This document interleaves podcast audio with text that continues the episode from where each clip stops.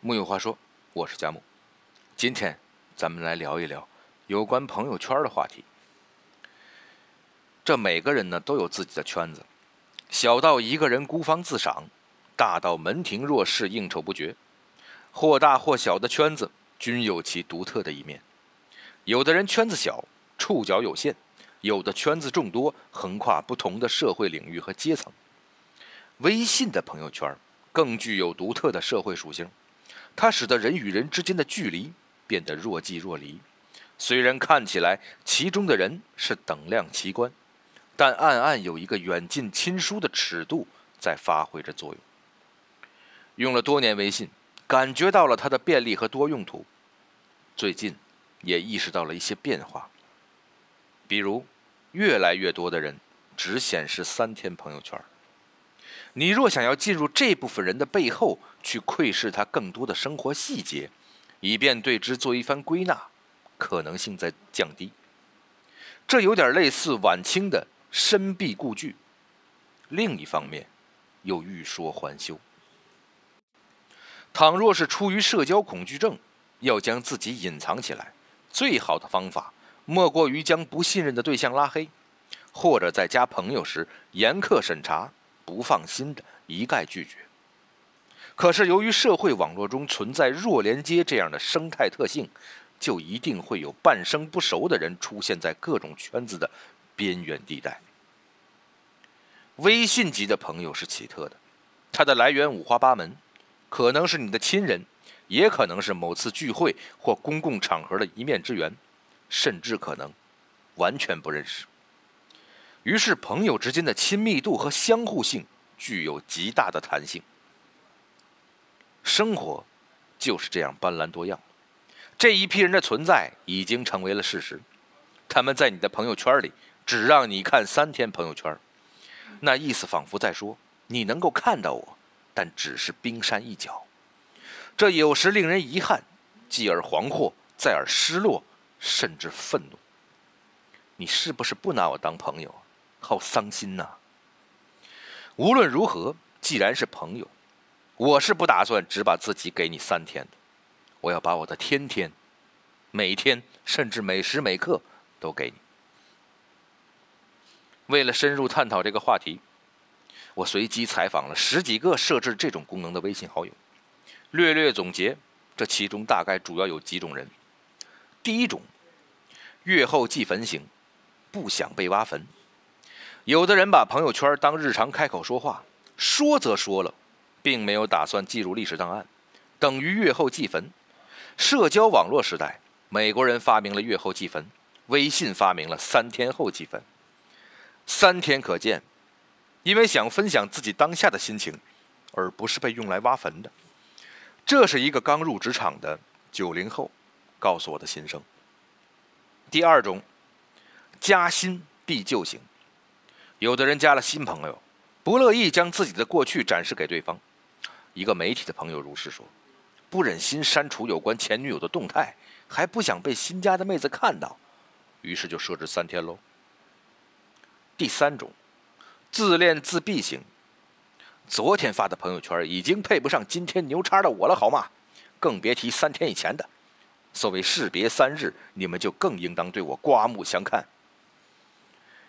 这是一个极具个性的做互联网行业的朋友。第四种，装酷神秘型，因为不想让你一下子了解我太多，更想要你亲口问我的过去。这出自一个美女公关，假装很酷，掩饰寂寞呗。这是一个高级公司的高管。第五种，泛滥羞涩型。最后就是懒，未在朋友圈进行科学分组，鸡兔同笼的情况下，无法令人自己毫无遮掩的面对所有人，于是就设置三天喽。这来自一个羞涩的人。这里其实隐藏着更深刻的社会学寓意，即在朋友圈这一社会网络连接的人际关系中，有的个体之间具有相互性。有的则没有，即双方的信息流通是不对称的，这就导致其中的一部分人产生压力，继而努力将双方的关系置于平衡状态。其次，还揭示了重要的一点，就是基于移动互联网平台的朋友圈的网络连接模式，并不能够与其他重要的模式相关联，比如亲友关系、同事关系、利益关系。它对个人生活的决策性影响是有限的，有时甚至遭到回避。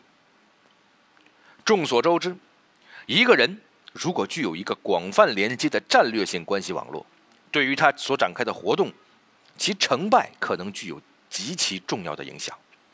微信朋友圈可谓在社会学意义上为社会网络与组织的研究提供了最佳的脚本。微信朋友的迅猛发展是源于它符合人们对社会联系的心理需求，其弹性巨大。既可以视频对话，也可以悄声问候，甚至默默关注对方的状况，进而做出如何交往的打算。朋友圈的相互性，包括相互关注、点赞、问候、跟帖回应等，之所以是如此重要，在于人的社会关系对个体影响极大。亚当·斯密曾断言：“跟我们一起生活的那些人的表情和行为，是我们能看到自己的唯一镜子。我们正是以某种衡量标准。”并透过其他人的眼睛来审视自己的行为是否合适。我们在意朋友对自己的行为的看法，乃是出于自我认识的需求。对那些割裂了彼此联系的人，不许对方看朋友圈或仅显示三天朋友圈，源于此人在整个朋友关系图谱中的位置认知不够明确，或者也可以反过来说，太明确了。首先。任何人的朋友圈都有一个阶层划分，一部分属于上层人士，一部分属于底层，另外就是中间层。人都倾向于认同那些上层人士的观念，进而需求对方的认同，这就使他必然对这个人将自己的信息尽可能的开放。这里隐含着社会资本的概念。这些人在社会生活中掌握着潜在的资源，对你有潜在的帮助的可能。对于朋友圈底层的人，从社会资本角度看，形势发生逆转，你极有可能不在意此人对你的看法，与对方互动有限、疏松，甚至根本不注意对方的任何动态。其中值得研究的是，中间阶层这部分人，彼此在身份上没有绝对优势，这时候相互性更多依赖于人们热衷追求的同质性，因为谁都更愿意同那些与自己相似的人互动。所以，在这个级别上的微信朋友很可能被划分为不同的身份区域中去，彼此的认同变得非常重要。很可能在几次朋友圈的观感后，隐藏着迥异的价值判断，进而被打入冷宫。你们的互动变得极少，甚至可能消失，这又显示出社会互动的负面效应。当然，这里边还有很多相互关系的微妙动态。假如两个人有共同的亲密朋友的话，你们会产生互动上的压力。进而需求彼此链接的可能性，直至平衡。因为关系的多重性能够反映两个人之间的连接关系满足多维兴趣点的程度。你们拥有越多共同的朋友，相互点赞互动的密度就越大。所以可以想象，如果一个人对你隐藏自己的话，你们之间的共同朋友必然微乎其微。但每个人周围都有一些弱连接的朋友。这是基于以下的事实：假如一个人处于许多相互交叉的社会圈子的重叠部分，在越多的群体中拥有成员资格，对个人而言就意味着有更多的选择和自由。所以人们往往不加思索地加入了许多微信级朋友。但由于每个人都处于自我中心地带，就必然会对自己的朋友做出区分对待。这里就涉及到网络生活中的另一个重要问题：自我监控力。欧文·戈夫曼在研究自我监控力时得出这样的结论：那些能够依靠社会情景的需要而调整其态度和行为的人，具有许多优势。这些优势包括赢得社会认同、信任以及他人的喜爱。所以，人们必然在意自己的表现，以期获得更多人的认可和赞同。这就导致行为不能放荡不羁，要符合多数人的心理期待和社会规约。朋友圈中的每个人所展示的行动模式、语言习惯、情绪表达，乃至图片与视频，必然经过精心筛选。即便如此，你仍然担心某些展示给他人的带来不良反应，于是通讯录里会出现各种难以置信的标签朋友们被关在不同的笼子里，是否决定放他们出来，全在你自己。这是不是很荒诞呢？之所以对朋友圈里越来越多的只显示三天朋友圈的这一现象感到不解，是因为我相信，在人的交互关系中，我们都倾向于平衡。